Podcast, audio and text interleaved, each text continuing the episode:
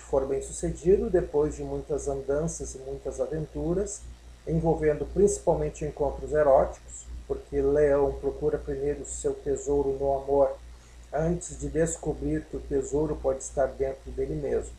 E aí fizeram a pergunta: o rei vai recuperar a saúde, a terra vai começar a ficar verde novamente, e o herói vai herdar o reino e tornar-se guardião do grau. A história descreve no início um estado de doença espiritual. O velho rei não pode ajudar sua terra ou seu povo, e é responsabilidade do jovem passar pela prova. Vamos lembrar aqui as questões do paganismo, a questão da necessidade do Deus morrer e renascer na deusa. É, fica a dica. Mas a prova não é um feito guerreiro, é uma pergunta, isto é, uma capacidade de tornar-se consciente do significado das coisas, uma qualidade de reflexão. Percival começa a história órfão de pai, criado pela mãe num bosque isolado. Esse início sem pai, ou sem princípio do pai, mesmo que haja um pai físico presente, é algo que tenho visto na vida de muitos leoninos. O pai ou está ausente ou está ferido no nível mais profundo e não pode proporcionar o senso de renovação criativa da vida de que os filhos ou filha precisam. Assim, a criança busca esse princípio lá fora, na forma da aventura de sua vida. Cinco cavaleiros de armaduras brilhantes vieram cavalgando pela floresta. Quando Percival os viu, sentiu-se irresistivelmente atraído e decidiu tornar-se cavaleiro. É claro que a mãe, como Tex com Aquiles, tentou impedir sua partida, mas Percival não pertence à mãe. Nem ficou emburrado, nem se escondeu vestido de mulher. Simplesmente saiu sem mesmo dizer até logo. A mãe imediatamente morreu de dor. Parece que esse rito de passagem necessário para Léo, embora no começo de suas aventuras Percival seja desajeitado e malcriado, ele é efetivamente o rei na forma teleomórfica ou animal o futuro governante consciente, tomado de afeto emocional. Percival combateu em seguida o Cavaleiro Vermelho, que pela cor da armadura parece ser de outra imagem da emocionalidade violenta de Leão, usando a cor do sangue, do fogo e da vida. Como Hércules, Percival vestiu a armadura do inimigo derrotado. Depois encontrou uma adorável mulher em desgraça e foi iniciado nas artes eróticas mas deixou a dama com a mesma grosseria desajeitada com que tinha abandonado a mãe, mais uma vez necessariamente o cego. Por fim, Percival chegou a um rio profundo sem nenhuma passagem visível. O destino tinha o levado ao fim da estrada, ao local de sua tarefa em potencial. Viu um pescador que lhe ensinou o caminho para o castelo do Grau. E de repente o castelo surgiu do nada. O portão abriu-se, pois ele estava sendo misteriosamente esperado e aguardado pelo rei pescador. O rei, na história, estava ferido na virilha ou coxa. Não podia procriar, visto que sua masculinidade estava prejudicada. É uma imagem ligeiramente encoberta de castração. Percival então teve uma visão de uma espada, uma lança gotejando sangue e uma moça trazendo um grau de ouro com pedras preciosas e outra moça trazendo uma bandeja de prata. Os estudiosos do tarô reconhecerão nesses quatro objetos sagrados naipes de copas, espadas, paus e pêntanos, ou ouros, que é mais fácil. E os estudiosos de Jung reconhecerão a paternidade que simboliza a interesse do céu. Enquanto esses quatro objetos sagrados passavam, Percival não ousou dizer nada. Foi para a cama e, ao acordar, o castelo estava deserto. Saiu e encontrou outra mulher que lhe falou do seu recente fracasso. Se ele tivesse perguntado a quem serve o grau, o rei teria sido curado e a terra renovada. Ao se deparar pela primeira vez com seu destino, Percival, como diz, estragou tudo. Só tornou a achar o castelo depois de atingir a maturidade e a compaixão necessária. A princípio, nada disso tinha qualquer significado para ele. Era simplesmente um show montado para sua diversão. No livro de Emma Jung e Mary Lewis, enfatizam a falta da capacidade de sofrimento característica do jovem Percival. Na ópera de Wagner, pegou este tema da compaixão de Percival. O herói entra em cena pela primeira vez depois de ter atirado num inocente cisne por mera diversão e é asperamente criticado pelos irmãos do Castelo do Grau por sua insensibilidade. Sua ofensa real, na verdade, reside na falta de ambiguidade primitiva de seu comportamento, que deriva de seu desconhecimento do problema interno dos opostos. Não se trata do que ele fez, e sim da sua incapacidade em avaliar o que fez. A insensibilidade de Percival com relação à mãe, ao Cavaleiro Vermelho, que ele não mata por qualquer motivo pessoal, a briga não era dele, mas simplesmente pelo desejo de se mostrar. Bancheflor, a mulher que ele salva e abandona em seguida, e ao próprio Rei do Grau, por quem ele ainda não sente compaixão, não fazendo a pergunta inevitável causada pela compaixão, está incorporada na imagem alquímica do leão, a forma animal do futuro rei. Essa ingênua falta de jeito é parte integrante do leão jovem ou imaturo, assim como a condição de orfandade. Entretanto, apesar dessa falta de jeito, é o escolhido do destino para ter a visão do grau antes de estar pronto para entendê-la. O que quer que seja o grau, um senso de destino pessoal, sucesso precoce, espiritualidade jovem, parece que chega cedo para o leão. Não através do esforço, mas muitas vezes através de dons naturais e da intuição deste signo.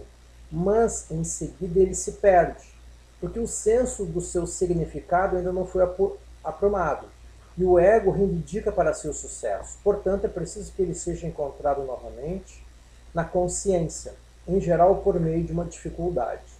A ferida do rei é um tema central em Percival. Reconhecidamente, as distorções da história de Percival revelam tanto sobre o compositor Wagner como sobre o próprio Percival. Mas mesmo assim, Wagner escolheu um tema arquetípico, apenas parcialmente extraído do poema medieval Percival. Na época, o ferimento do rei do grau, naquela ópera, foi feito pelo mago Malclinsor, no momento em que o rei se tornou vulnerável nos braços da sedutora Kundry, a ambígua fi figura feminina que sorve tanto ao claro quanto ao escuro. Clinsor queria ser um cavaleiro do grau, mas foi recusado por Anfortas. Assim, o mago castrou-se para tornar-se invulnerável às tentações eróticas, e, como vingança, roubou a lança de Anfortas. Em consequência do ferimento e da perda da lança, o reino do grau ficou esgotado. Talvez isso nos dê alguma compreensão de um dos dilemas de Leão. O brilho e a nobreza de suas aspirações, ele não permite a entrada da sombra inferior, de sua própria humanidade imperfeita. A sombra rejeitada, revida do inconsciente por meio dos efeitos desintegradores do erotismo incontrolável. Anfrotas desfalece impotente nos braços de Pundre. Não pode conservar a pureza de sua visão, Portanto, é um escárnio, um rei contaminado, não mais apto a guardar o grau, ferido por sua própria culpa torturante. Leão, é claro, não é apenas Percival, mas também o rei doente e o mago mau. E é também a mulher que destrói o rei, mas que mais tarde ajuda a curá-lo. Depois de sair do castelo do Grau, Percival passa por muitas aventuras e muito sofrimento. Através dessa experiência, acumula sabedoria e compaixão. Então, finalmente, é capaz de retornar ao castelo, ver o grau e fazer a pergunta fatal. Ao som de suas palavras, o rei fica curado e revela ser o avô de Parcival. Percival. A custódia do castelo e do grau agora cabe ao jovem cavaleiro. Assim, finalmente, o órfão encontra o pai, porém superior ao pai carnal. É o avô, o grande pai, a benigna fonte da vida criativa, e que começa a história velho, cansado, precisando se redimir. Creio que o mais profundo impulso de Leão é essa procura do self, do valor central da vida, que em termos míticos é a mesma coisa que a procura do pai. Não é o pai que vamos encontrar em Capricórnio, pois o pai de Capricórnio é o Senex, o principal legislador terreno que limita e estrutura a vida mundana. Tampouco é o pai da confrontação ariana, o deus do fogo Javé, com o qual eu preciso lutar. O pai de Leão é o radiante doador da vida, adorado por milênios como o sol. É o Deus mais piedoso do Novo Testamento, cujo abundante fluxo de compaixão é personificado na imagem do grau.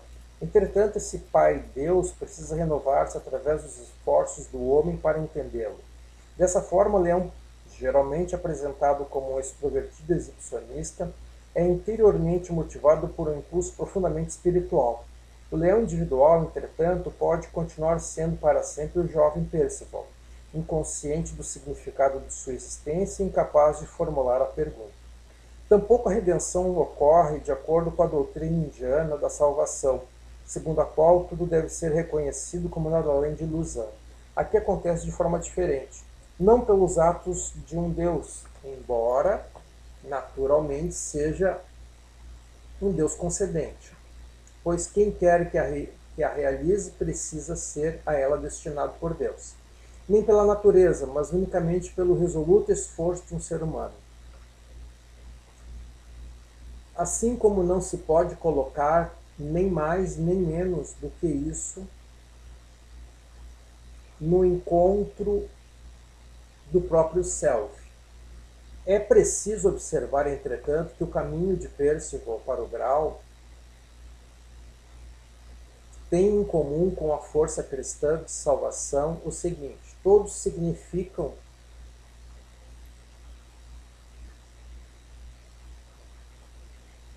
não é a linha de menor, sim de maior resistência. A busca da realização individual, naturalmente, não pertence unicamente ao leão. É a trajetória básica da alma humana, e adiante vamos falar sobre a individuação e destino. Porém, o mito de Percival, embora num sentido mais amplo seja aplicado a todos os homens e mulheres, parece prefigurar, às vezes misteriosamente, o padrão de vida do leão.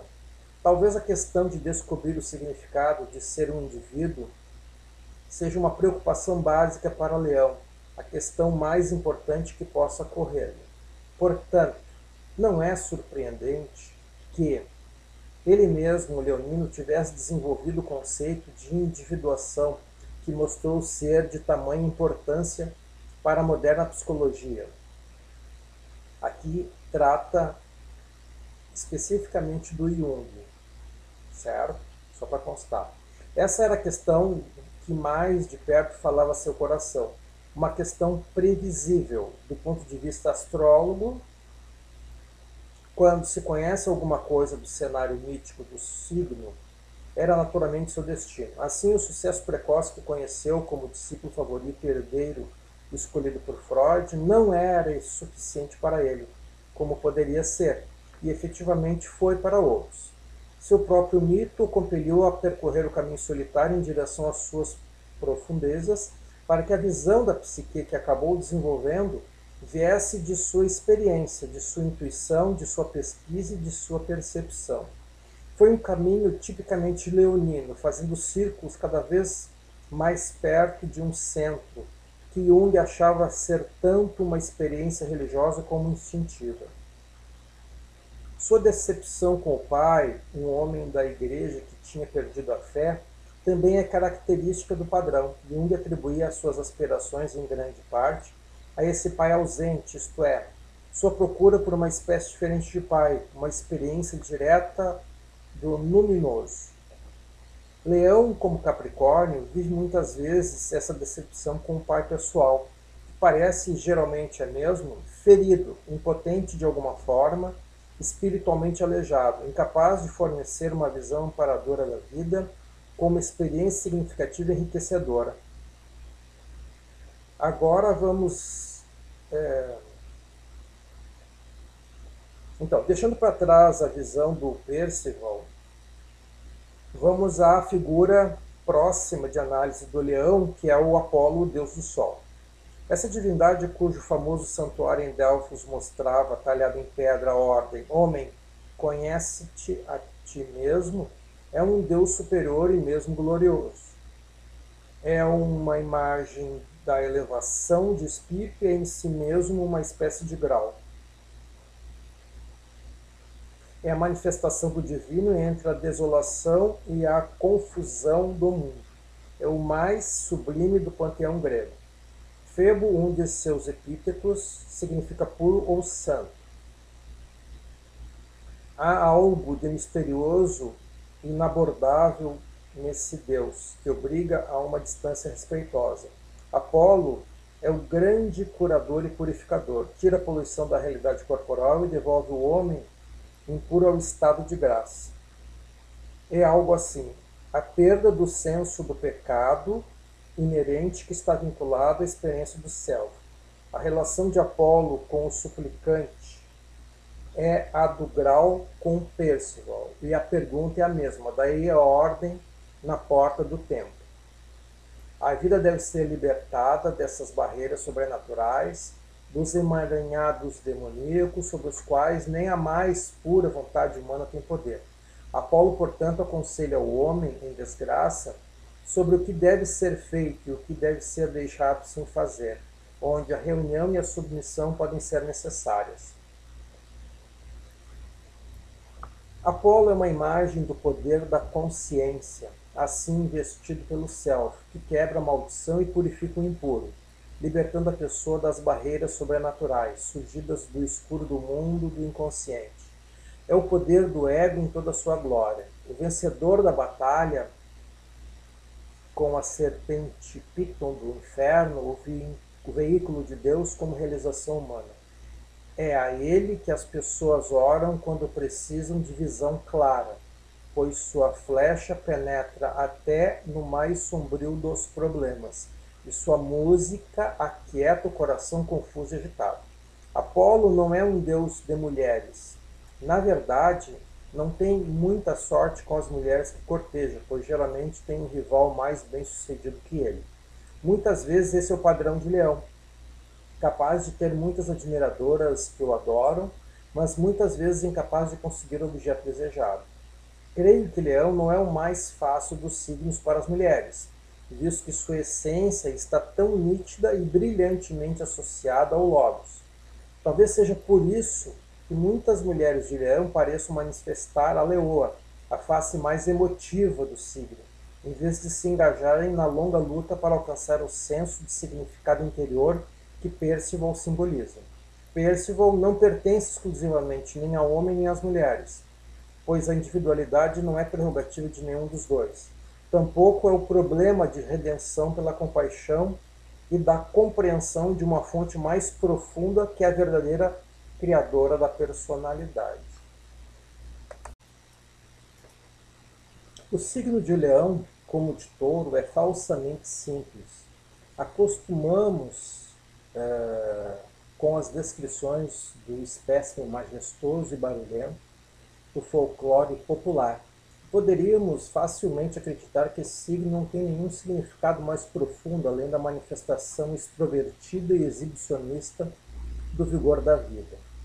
Em Leão, porém, funciona um padrão surpreendentemente complexo, e a figura do rei no mito e no conto de fadas nos leva muito longe do leão convencionalmente frívolo e exibido, para um terreno muito mais místico.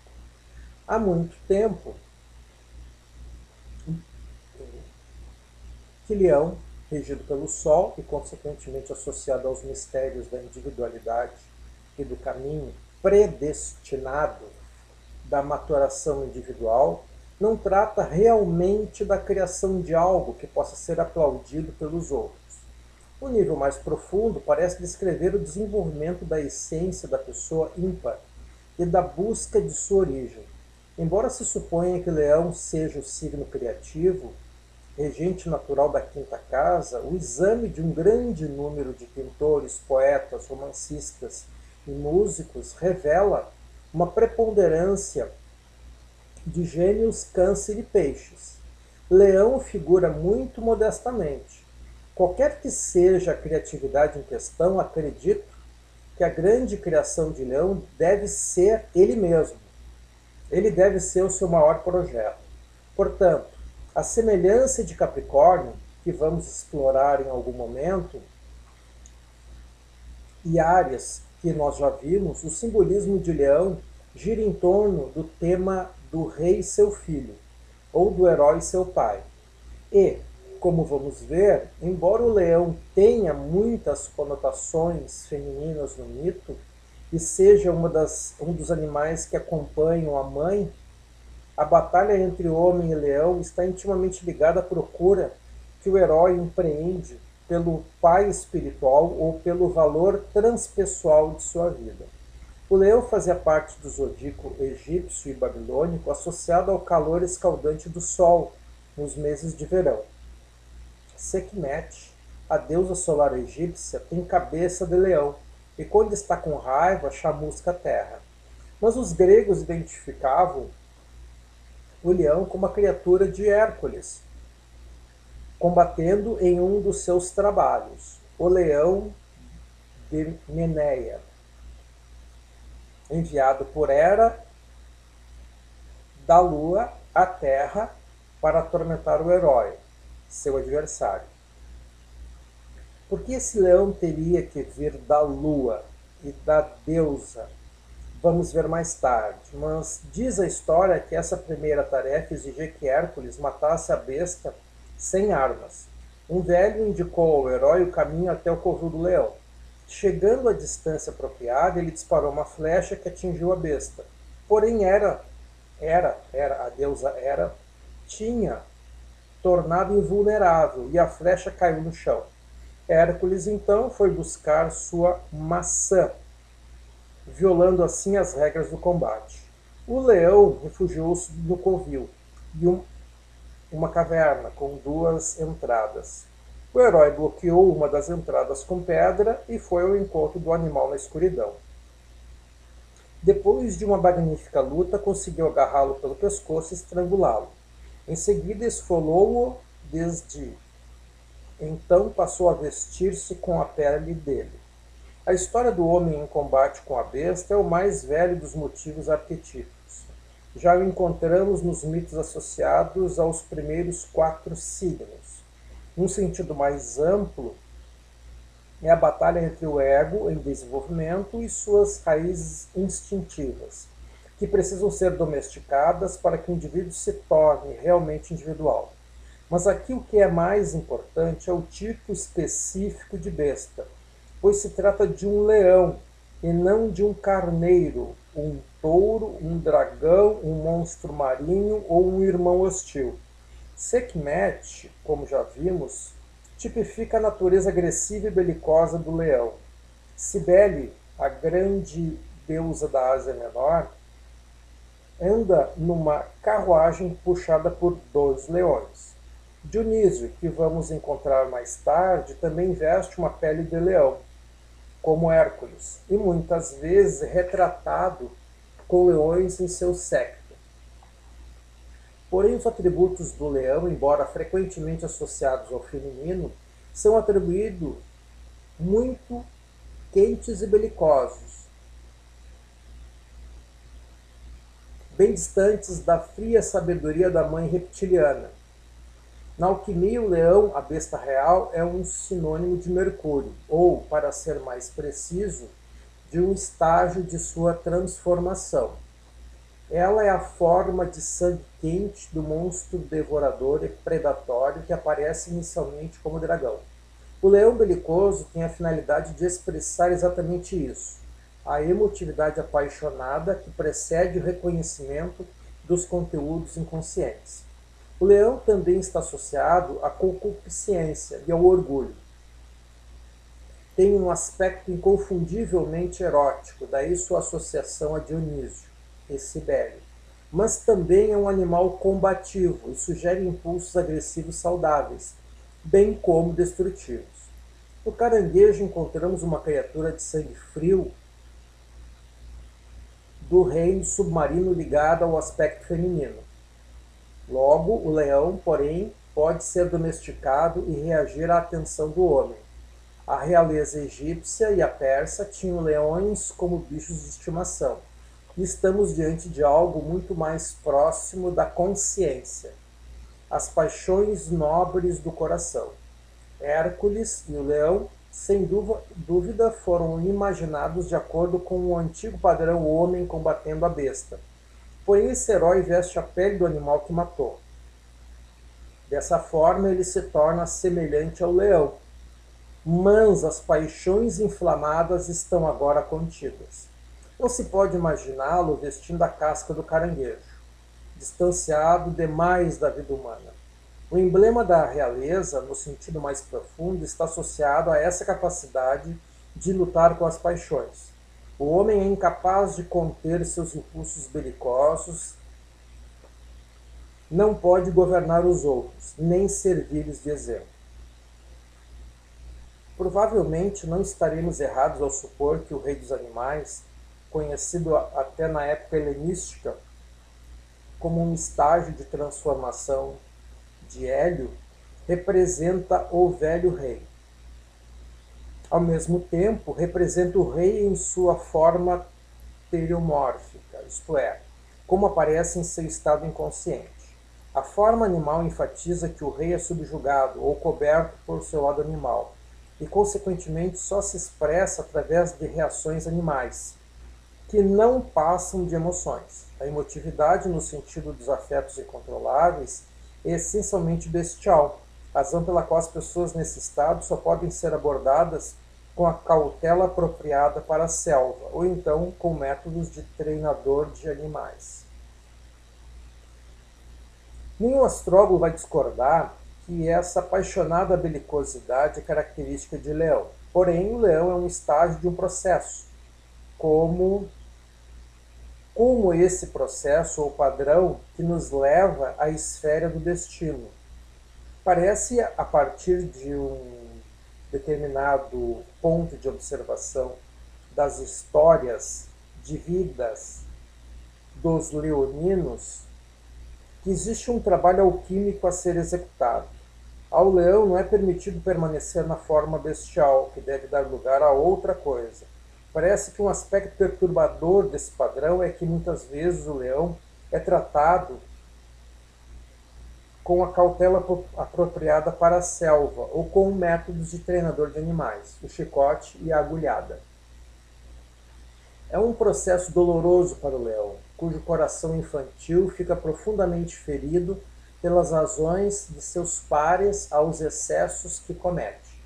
Sua intenção foi a melhor, mas de alguma forma parece que os outros não gostam. No mais das vezes ficam zangados.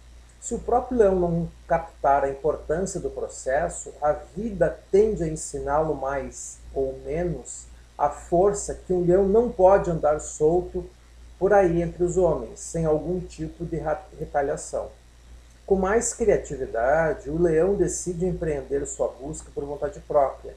E é por essa razão que o mito